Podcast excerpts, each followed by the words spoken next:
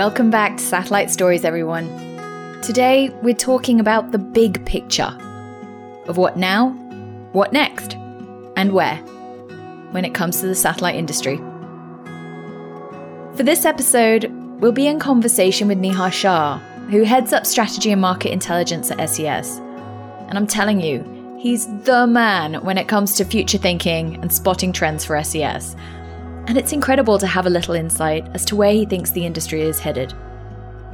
The topics on the table, pretty wide ranging, from the emergence of 5G and cloud as their defining technologies of the future, to the growing interest of how satellites are helping tackle climate change, to how the pandemic and the war in Ukraine have impacted supply and demand, as well as huge inroads already underway for innovation in space and scalable public health facilities. There's lots to dig into, so let's dive straight in. Welcome to Satellite Stories. I'm your host, Christina Smith-Meyer, and up next is my conversation with Nihar Shah. Enjoy.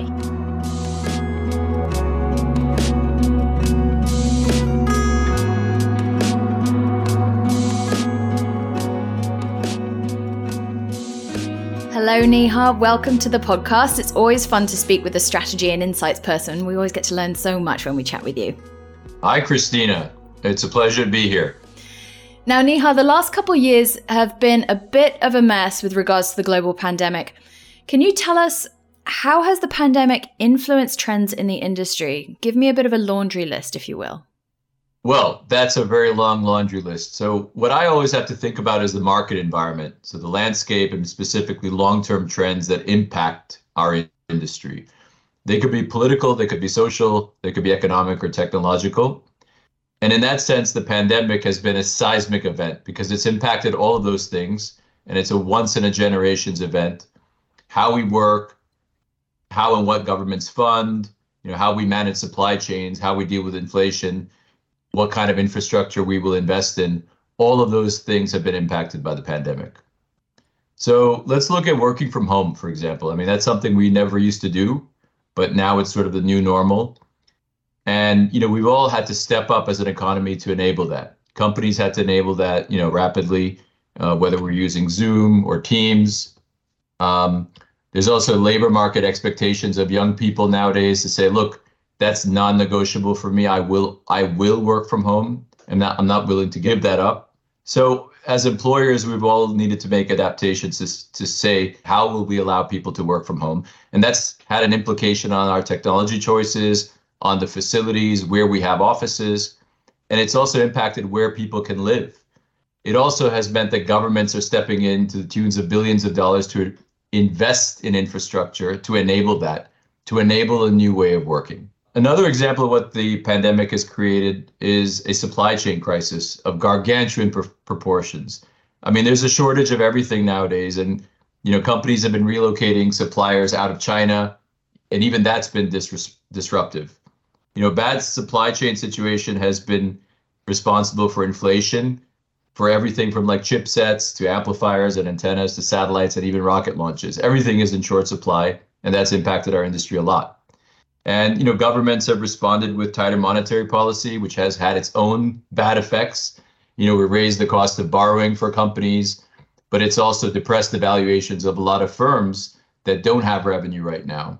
So, in order to deal with this, I think all companies, big and small, have had to really dig deep, be creative, be resourceful, and bootstrap our way out of the problem.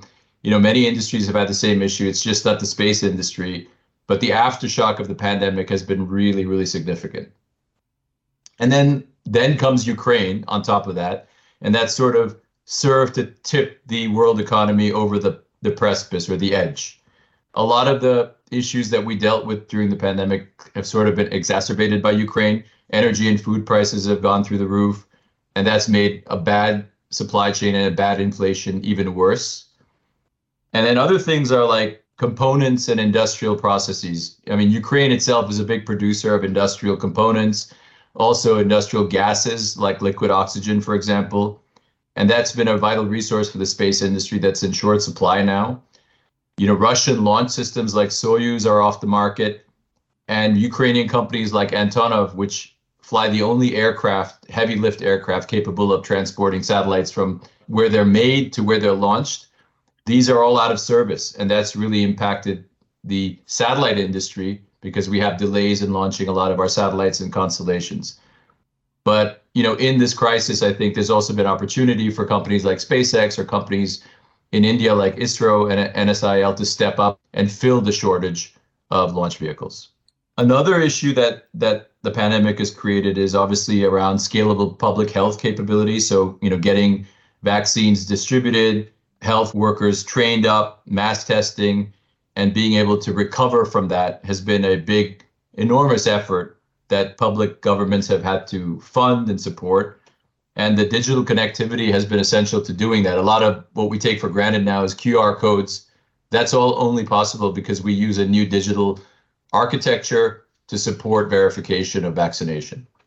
So, in that sense, the pandemic and Ukraine have sort of pancaked on each other, making the world economy more complicated and challenging, but also unleashing a lot of creativity and innovation to work around the problems and thrive.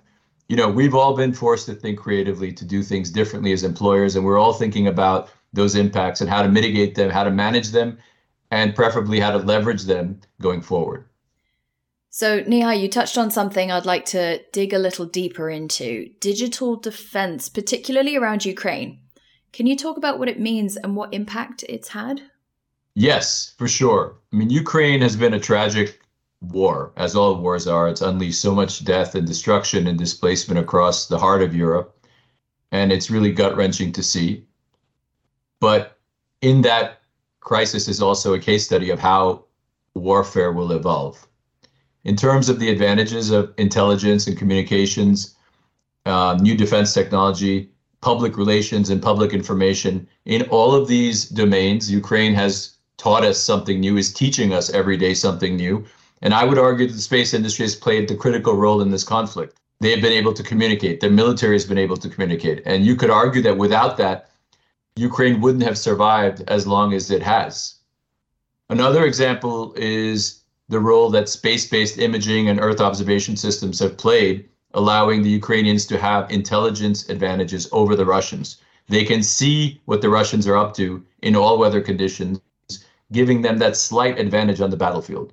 And this has all been enabled through pretty advanced space technology that many Western companies have been willing to provide Ukraine, in many instances, free of cost it was quite interesting when the Ukrainian minister for telecommunications went on Twitter and publicly asked Western companies by name and by CEO to help his country. And a lot of them responded in that way. So, again, Ukraine has benefited from space technology, giving them a little bit of an advantage over Russia on the b- battlefield, which has proved quite decisive. You can also see that in the use of drones by both sides in the conflict. And drones obviously rely on satellite positioning, navigation, and timing, and also satellite connectivity. And they have been quite lethal and decisive in, in this in this war.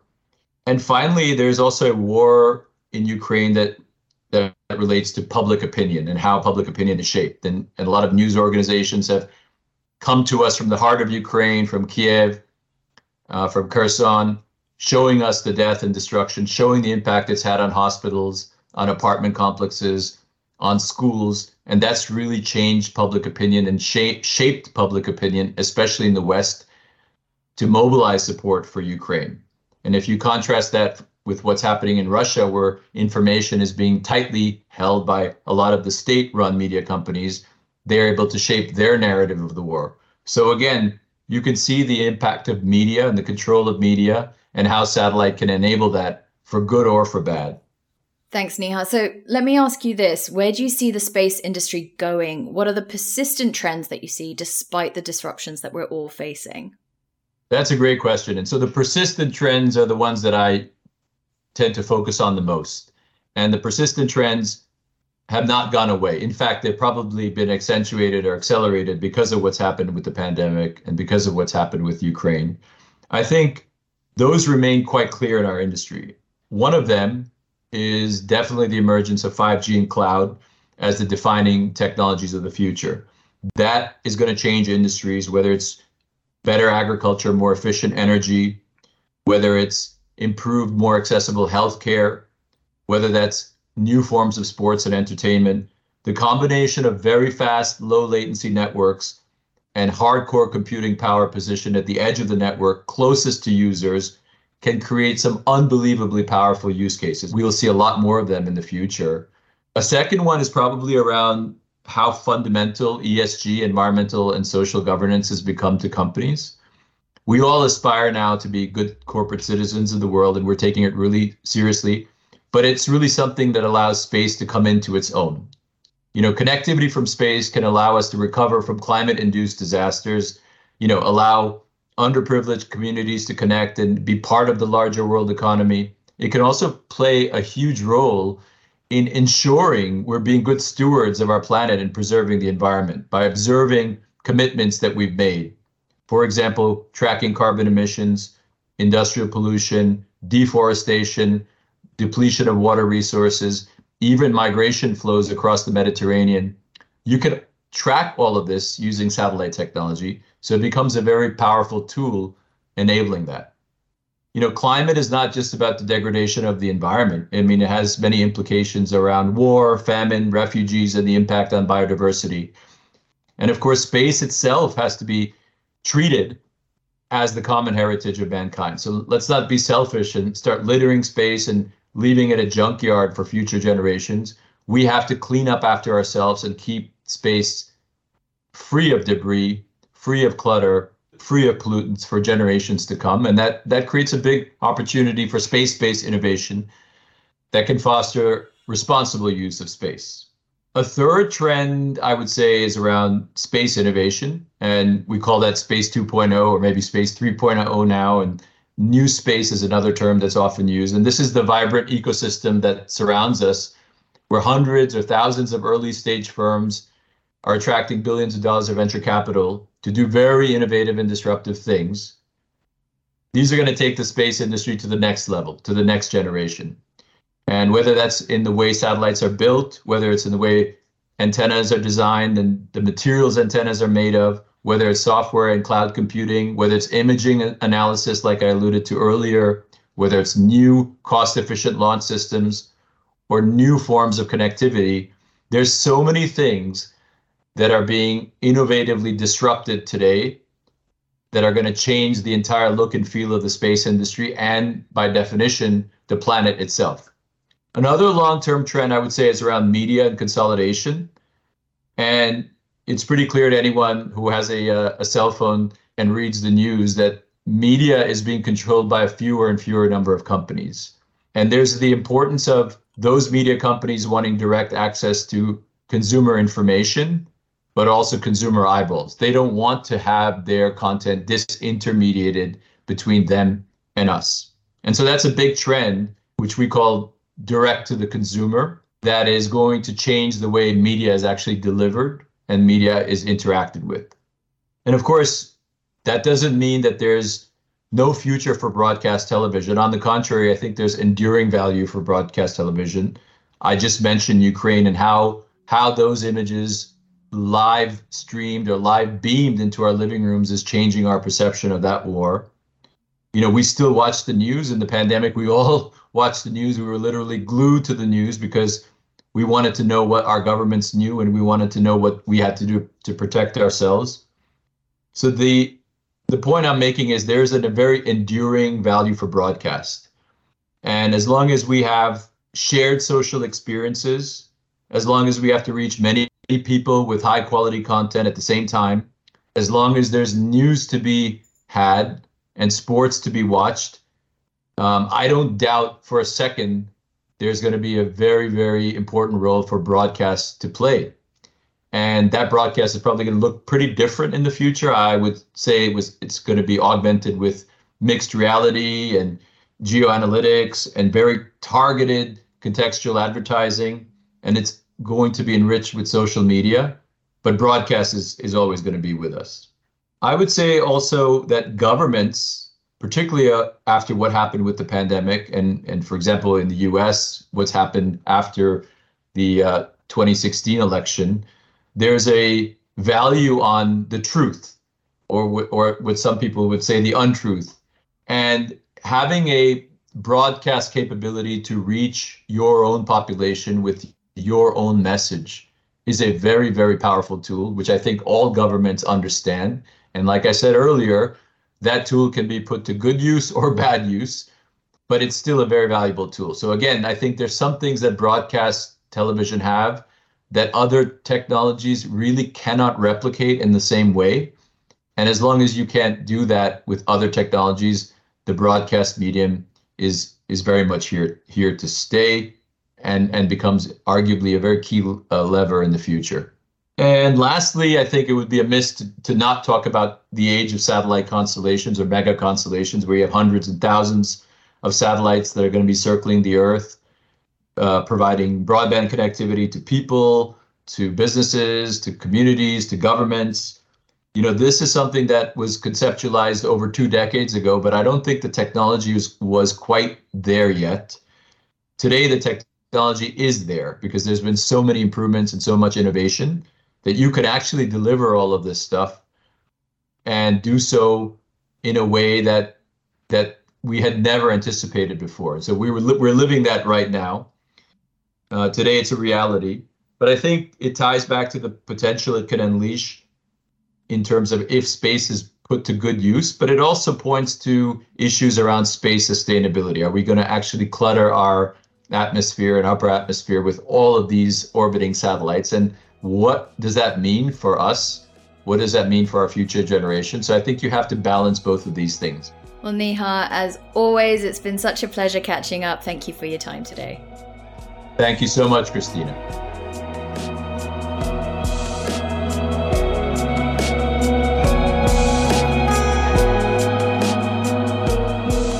As Nihar always does so well, He's captured the forces not only impacting our business at SES, but also what's happening elsewhere. And that's exactly what we love to do here on Satellite Stories peer a little deeper into issues across all segments of the industry and across the world. Make sure you follow this series so you're notified the moment our next podcast episode becomes available. And for more about what we do, visit ses.com. Bye for now.